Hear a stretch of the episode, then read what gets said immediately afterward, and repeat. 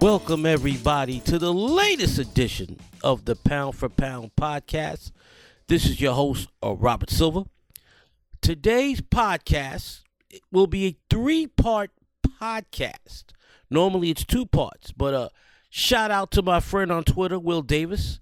He requested that I talk about Tyson Fury's standing amongst the all time great heavyweights, and that will be part two. Part one will be we will be recapping the Saturday 94,000 attended fight in Wembley Stadium in London, England.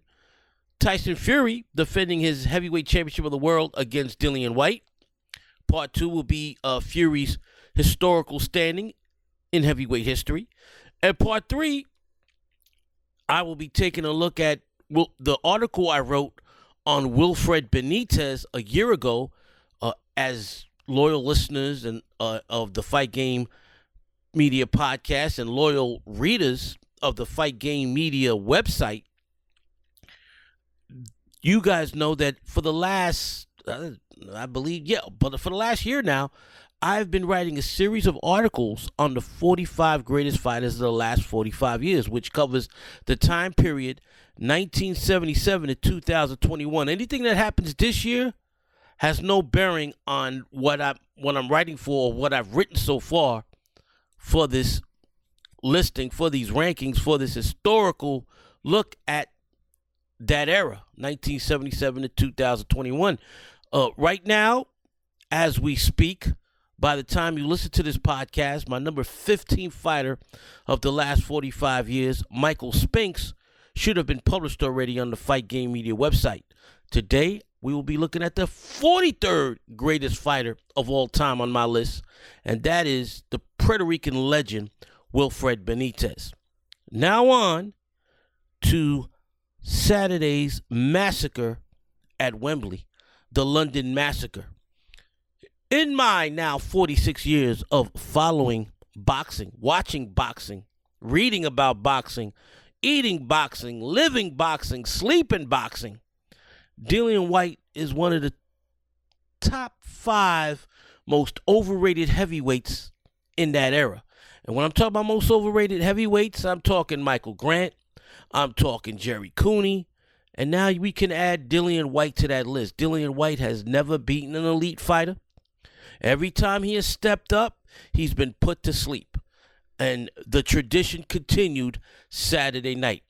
Uh, for the first three rounds, Tyson Fury toyed with Dillian Whyte. He did whatever.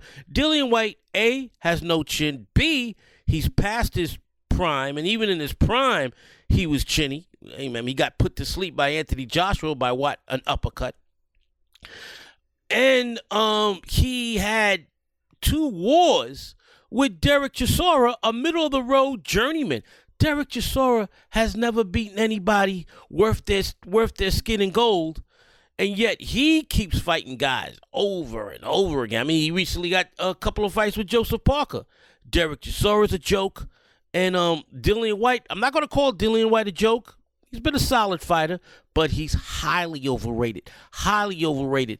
And how the hell has he's been, as he has been for the last five years, the predominant number one contender in the WBC rankings?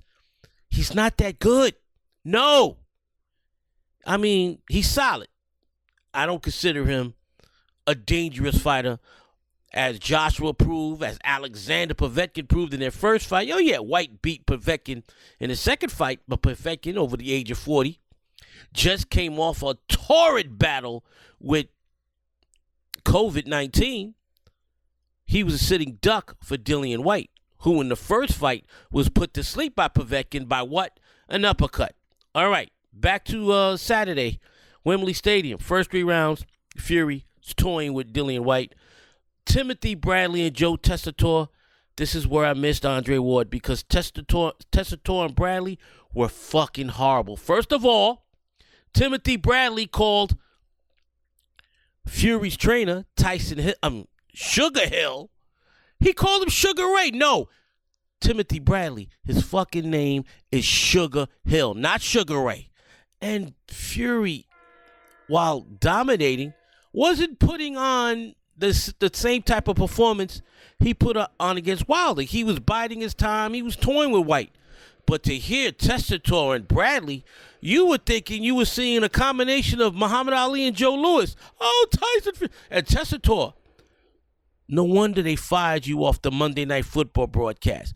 Tessitore makes Kevin Harlan sound laid back. You know, I used to criticize Kevin Harlan when he first started doing NBA games over 20, man, 25 years ago, because everything was like, oh, it's all about the Benjamins, baby. Excuse me, ladies and gentlemen. anyway, Harlan eventually toned that down and has become a great announcer. Joe Tessitore has never been able to tone it down. Everything is the utmost excitement. Like a Monday Night Football. Oh, it's a first down by Brady in the first quarter. Man, shut up. It was hyperbole and overkill by both Bradley and Tessitore. One thing I love about Andre Ward, he brings a calm influence to the broadcast. He's concise with his commentary, and he doesn't overstate things. Timothy Bradley is a joke. And He's a puppet for top ranking Bob Arum. Just plain pathetic announcing by them too. For those who haven't seen the fight, when you do watch the fight, mute mute it because Bradley and Tessitore bring nothing to the table as far as knowledge for you boxing fans. No, no insight. Just oh Tyson Fury, Fury, man, shut the hell up. All right, back to the fight. The fourth round, Fury began landing his right cross at will. And yes, ladies and gentlemen, Tyson Fury's straight right hand is a right cross, not a right hook. I'm sick and tired of these announcers. Now, I didn't hear it in this fight. Tessitore was smart. He just called it, oh, right hand by Fury, right hand by Fury. He never called it a right cross, but uh, ladies and gentlemen, is a right cross, not a right hook. All right. When a when a uh, when a traditional orthodox fighter is leading with his left jab, his left hand. When he comes across with a right hand, it's a right cross. Basic boxing, right? Not a right hook, all right? Okay? Todd Grisham, Mauro Ranallo, you goofs. All right. I digress. Back to the fight. Fifth round, Fury landed more of his right right crosses and he was beginning to land his left hooks. And in the sixth round, he landed a picture perfect uppercut. Oh wow. What knocked out Dillian Whyte? A right uppercut. Third time in his career he's been put to sleep by an uppercut. He got up at the count of nine and a half. Referee Mark Lyson made the right choice because Dillian Whyte fell into his arms, stopped the fight.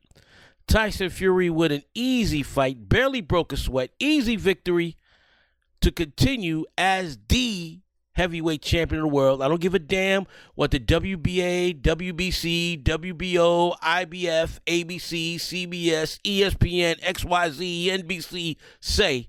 I don't give a goddamn what those sanctioned bodies say. Tyson Fury is the heavyweight champion of the world. Uh, he claimed at the press conference that he's retiring um, and seeking a fight with Francis Ngannou.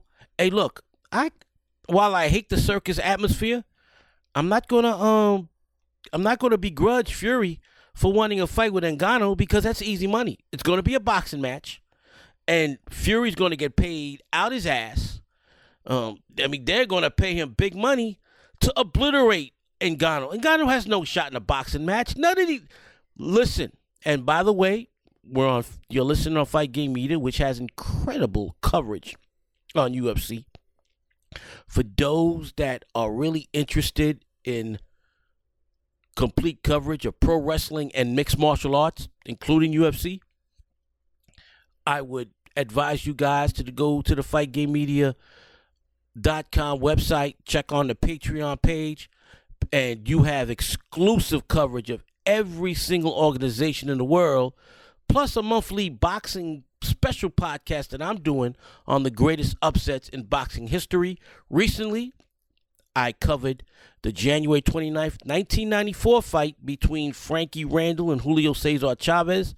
The fight that finally, ended Julio Cesar Chavez's 90 fight unbeaten streak, despite the fact that he got away with a couple of robberies before that fight. But if you guys want to hear more about that, more about AEW, WWE, New Japan, All Japan, etc., and UFC and Bellator, they, they even have coverage on Impact, formerly known as TNA.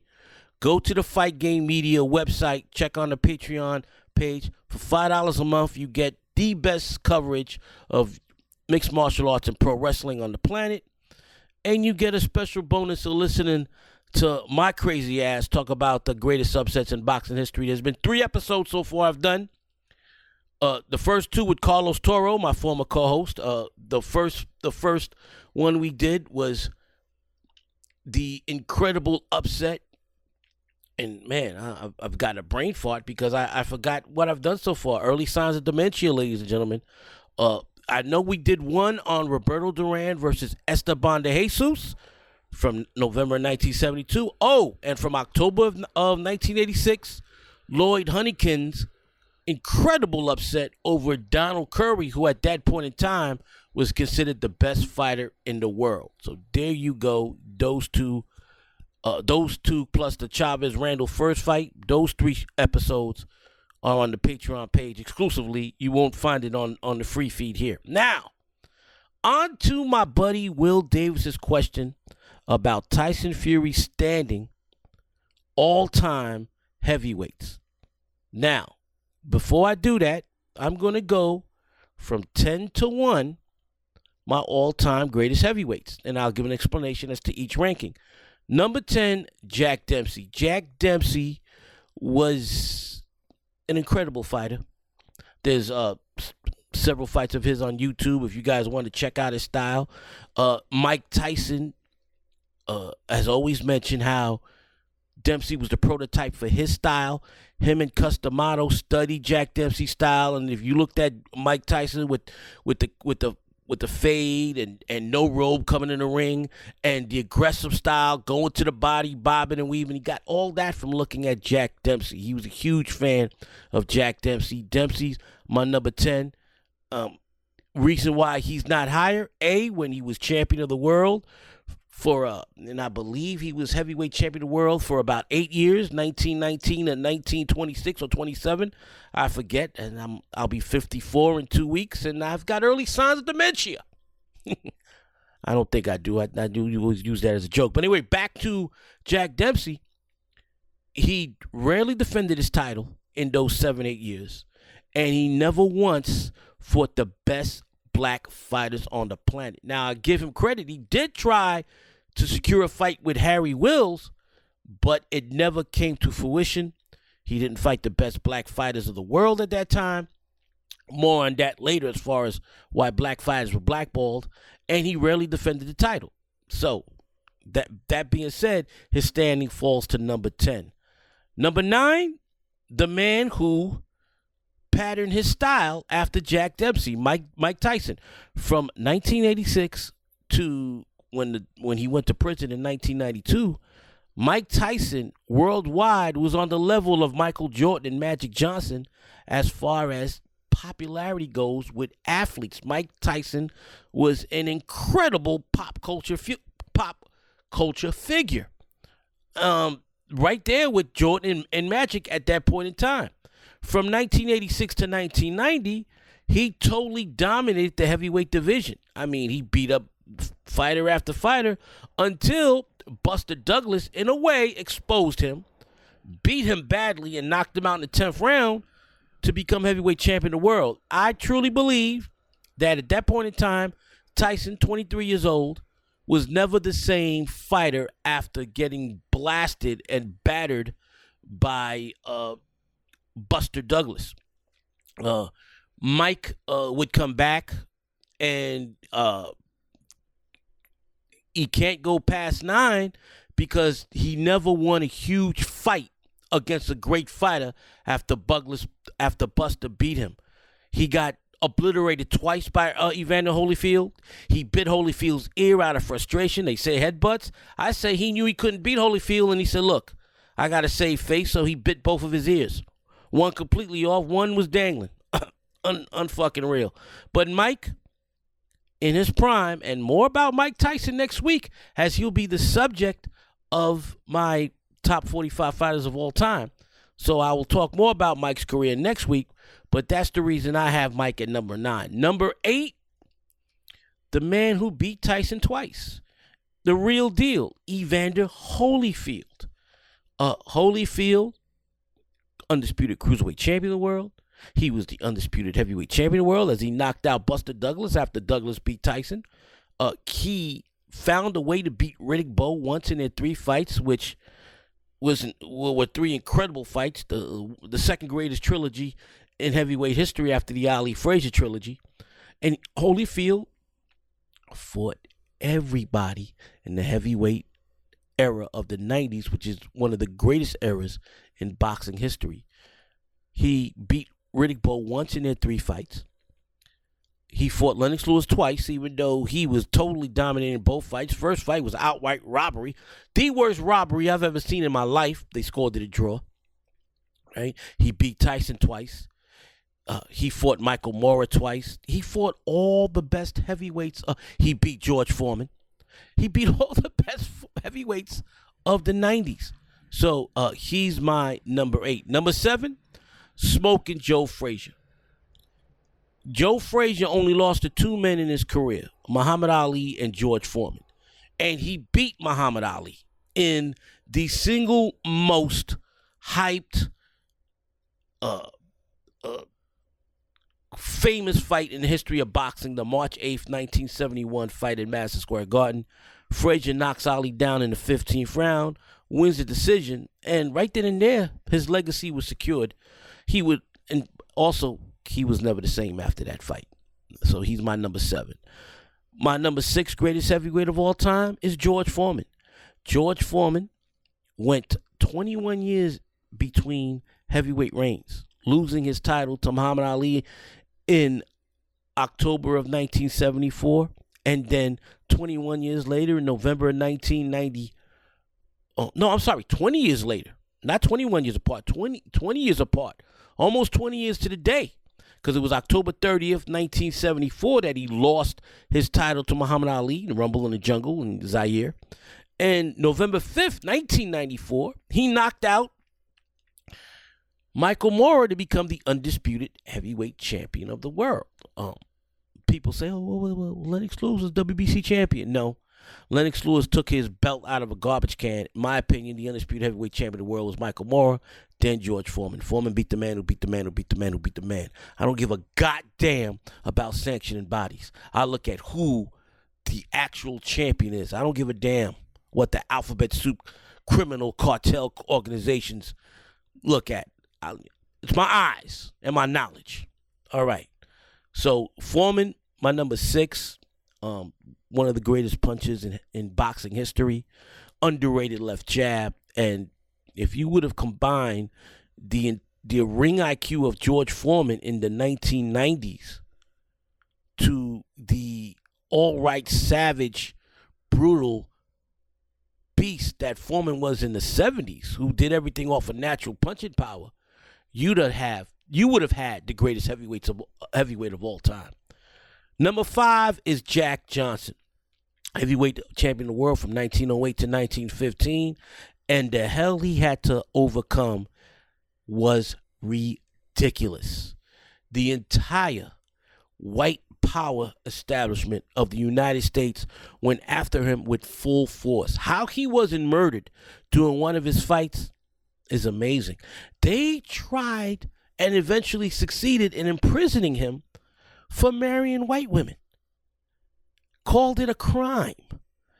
They even had an act uh, named after it in order for him to go to prison. And then he finally loses the title in 1915 in Havana, Cuba to Jess Willard, the man who would lose the title in a brutal one sided beating to Jack Dempsey four years later. Jack Johnson, number five. My number fourth greatest heavyweight of all time is the man who was the best heavyweight of the 1990s, Lennox Lewis. Um, I consider him the greatest British fighter of all time. Um, I consider him the greatest fighter of Jamaican heritage. Mike McCallum the body snatcher is what I consider, and there's no doubt in most people's minds, the greatest Jamaican born fighter of all time. I have Lennox Lewis as the greatest Jamaican heritage fighter of all time, as both his parents were born and raised in Jamaica. Uh, Lennox was an incredible heavyweight, one of the greatest jabs in boxing history.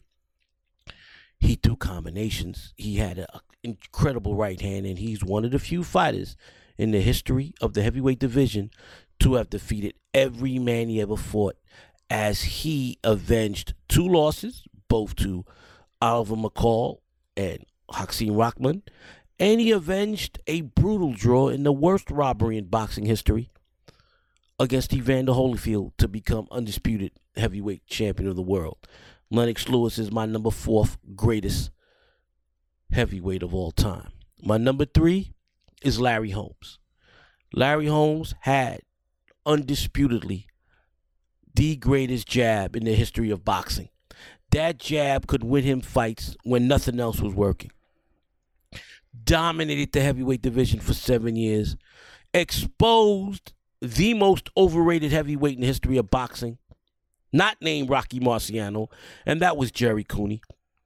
With that battering hammer a jab and finally stopping him in the 13th round of a one-sided fight, even though two uh two of the three judges had uh Jerry Cooney winning more rounds than Larry Holmes. Are you goddamn serious?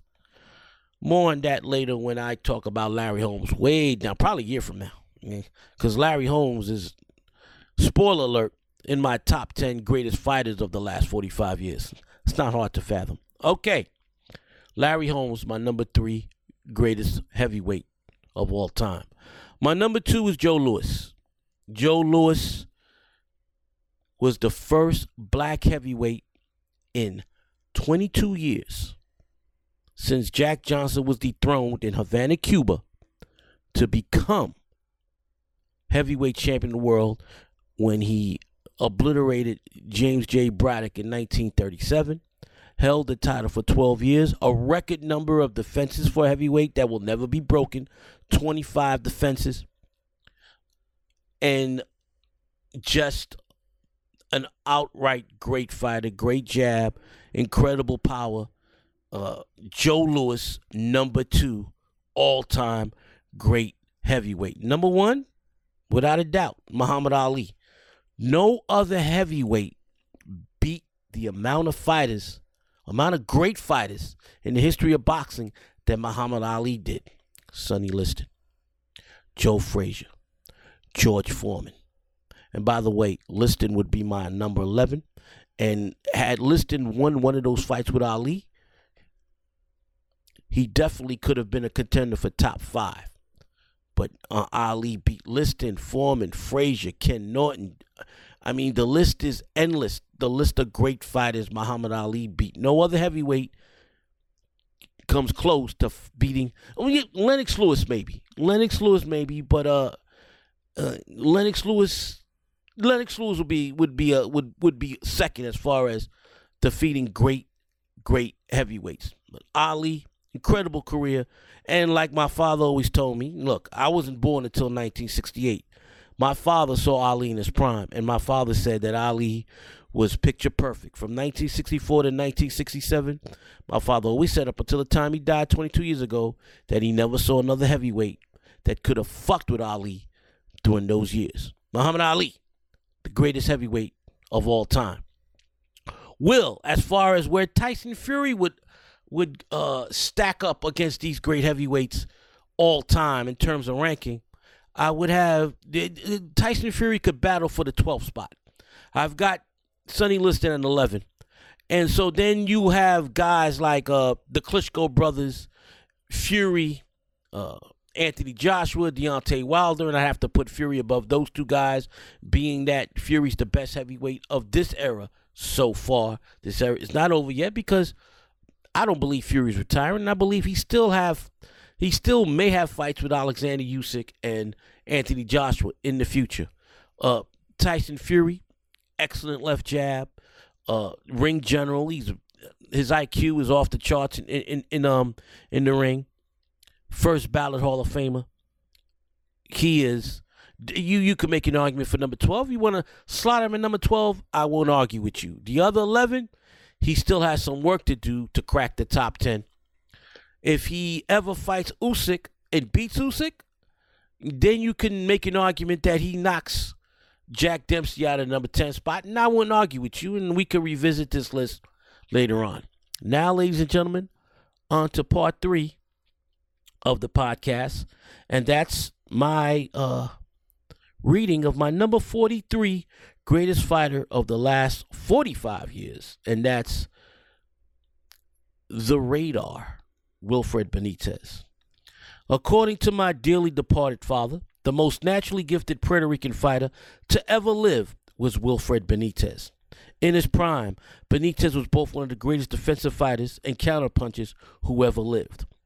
From 1977 to 1982, he fought a who's who of fighters in the 140, 147, and 154 pound divisions, holding world titles in each division at a time when there weren't a proliferation of world titles in each division. By the way, from 1977 to 1982, there were only two world champions per division, not the 37 that we have today. Right? It was just the WBA and the WBC. It's just plain criminal that despite his immense talent and ability, that Benitez is only the 43rd best fighter of the last 45 years. And that's because of his proclivity to live a lifestyle that did not that could not be condoned for a world class athlete or fighter. Going into 1977, the 18 year old Benitez was the reigning WBA and Ring Magazine super lightweight champion. Having defeated Colombian legend Antonio Cervantes six months earlier to become the youngest world champion in boxing history at the age of 17, that will never be matched because in the United States, you're not allowed to turn pro in the majority of states super uh, that are uh, under the under the supervision of the ABC uh, rules of boxing that a fighter must be 18 years old to turn pro. So to be world champion 17 in the United States is not happening. 1977 was a tumultuous tumultuous year for Benitez. Benitez totally disregarded defending his title, despite having fought six times that year, resulting in the WBA stripping him of his 140 pound crown. Benitez struggled in his first fight in 1977, fighting to a 10 round draw with slick boxer Harold Weston. Then Benitez, Benitez signed to fight the best fighter in the world at that time, Roberto Duran, in a non title fight to take place November 18th, 1977, at Madison Square Garden. My father was so excited because at the time, Benitez and Duran were his two favorite fighters actively fighting, so that he bought tickets to see the fight. I was only nine and wouldn't have been able to attend the fight because New York State had a law restricting children under the, under the age of 14 from attending fight cards. Unfortunately, this potential le- legendary matchup between a 26 year old Prime Duran and a 19 year old Benitez was canceled when three weeks before the fight, Duran pulled out with the flu. Benitez's performance against Duran's replacement was a disaster. The undefeated 21 year old prospect Bruce Curry, younger brother, I mean, older brother of Donald Curry, not younger brother, older brother of future welterweight legend and Hall of Famer Donald Curry, Bruce Curry was Duran's replacement that night. Back then, WNEW AM radio in New York City would air the monthly Madison Square Garden fight cards. The announcer, John Condon, who was also the president of MSG Boxing at the time, described Benitez's performance in the first three rounds as lethargic. He was then dropped three times combined in rounds four and five. Referee Arthur Mercante showed incredible restraint in not stopping the fight. When my father came home from the fight, he admitted that Curry was robbed. I, I, I do I, I watching uh first of all, like I said in the article, I heard the fight on the radio and John kudos to John Condon. He gave a very descriptive uh call of the fight. I could visualize what was going on in the ring while listening to his radio broadcast, which a great radio announcer of sports should do uh, Bob Murphy was a master at that for years. as the Mets radio announcer. And today, Howie Rose does the same thing whenever I hear an occasional Met game on the radio. Um, watching a tape of the fight years later, Benitez didn't win this fight. This was a highway robbery. Bruce Curry dominated this fight, dropped Benitez three times, and was robbed. A win that could have really catapulted his career into getting a title shot back then. It, it instead he would fight Benitez in an immediate rematch ten weeks later, and not even three months later. But Benitez won by a convincing ten round decision, and now Benitez would move up to 147 pounds, where he would win three fights at 147 before securing a fight with the WBC welterweight champion Carlos Palomino. The fight took place on January 14, 1979, in Benitez's hometown of San Juan, Puerto Rico. My father and I nervously watched this fight in our living room that Sunday afternoon. Pop felt that if Benitez fought his best, Palomino Palomino would have no shot. Benitez Benitez was a much quicker and skillful fighter than the hard-hitting champion. Palomino was able to hurt Benitez in the fifth round with two great right crosses, but the challenger did in his first fight. But uh, Benitez did like in his first fight with Curry, show incredible intestinal fortitude to survive against the power punching champion. After Benitez recovered, he proceeded to put on a masterful display of boxing wizard- wizardry that had the sold out Hiram Bithorn Stadium fans roaring with complete adulation of their hometown favorite. Benitez looked to have easily won a 15 round decision. He did win, even though Judge Zach Clayton inexplicably scored the fight for Palomino. At the age of 20, Benitez was now a two-time world champion and in line defend, to defend against the burgeoning Sugar Ray Leonard. After successfully defending his title in a rematch against Weston, Benitez signed to defend against Leonard. The fight would take place on November 30th, 1979 at Caesars Palace in Las Vegas.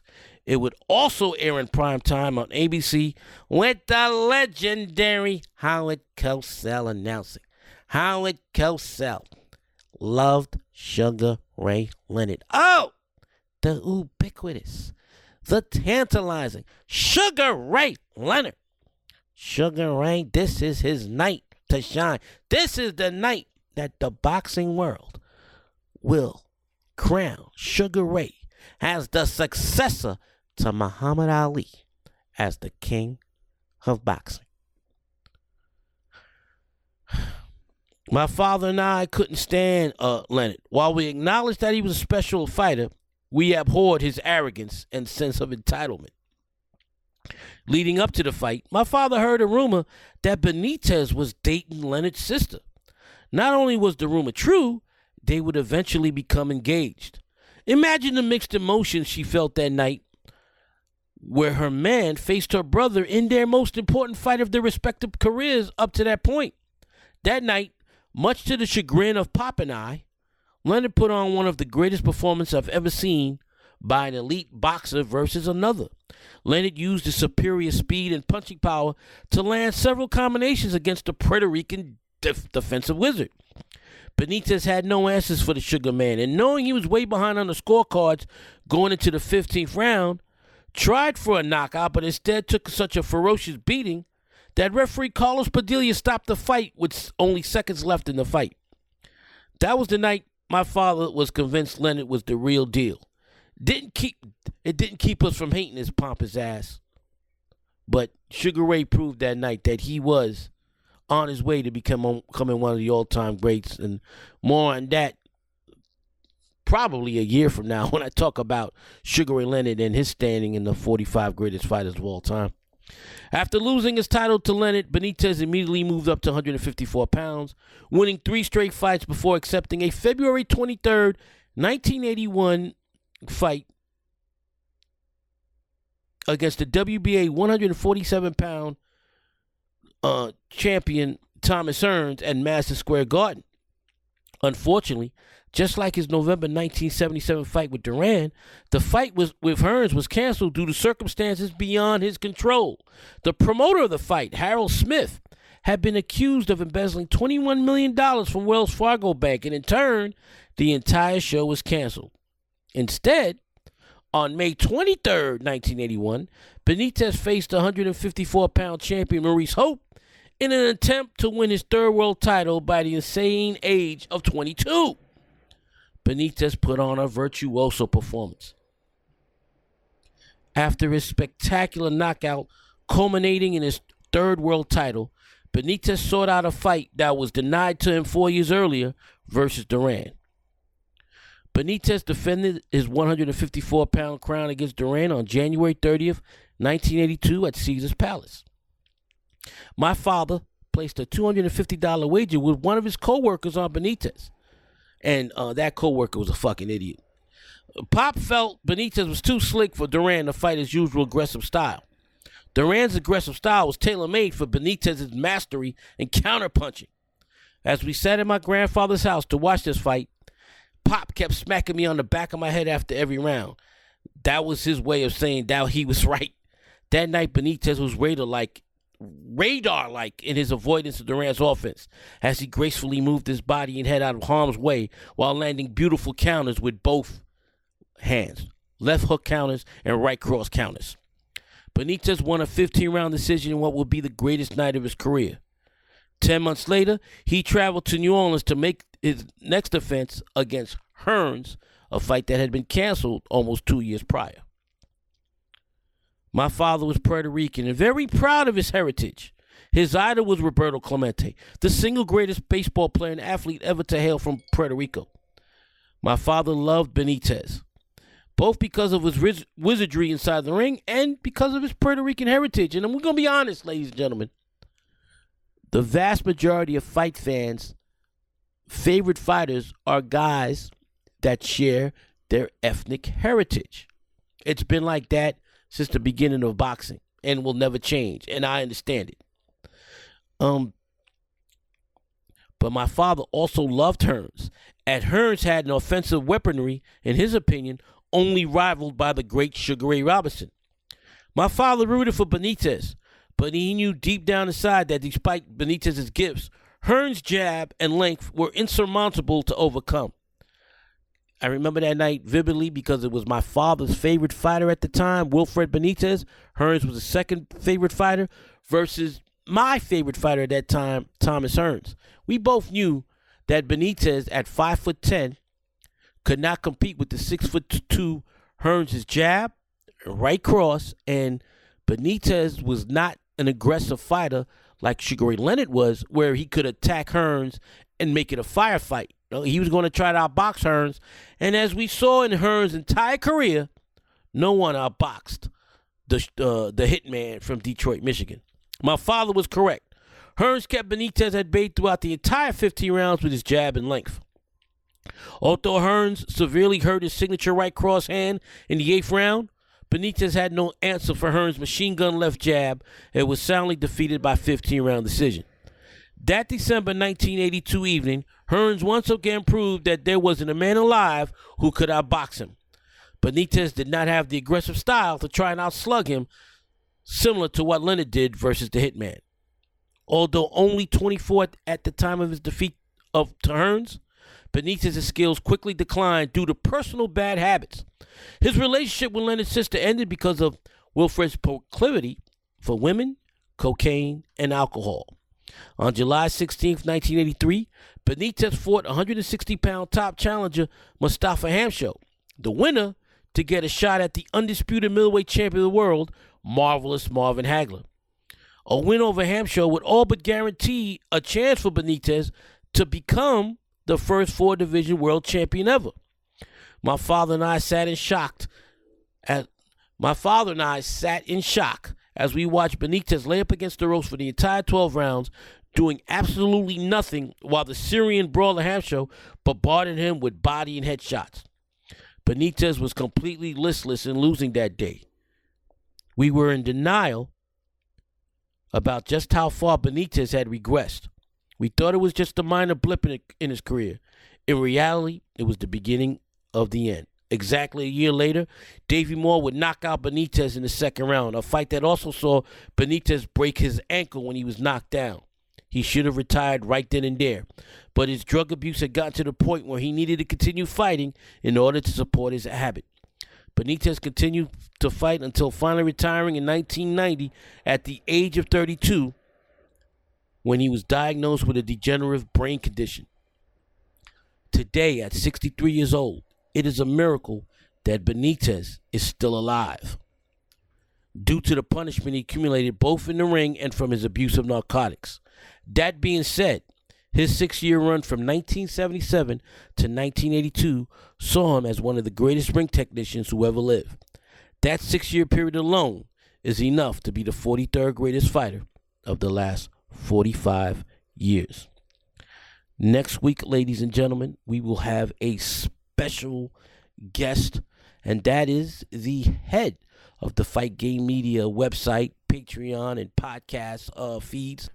Garrett and I will discuss at length the results of the and give a, a complete recap of the Oscar Valdez versus Shakur Stevenson junior lightweight unification fight being held next Saturday night.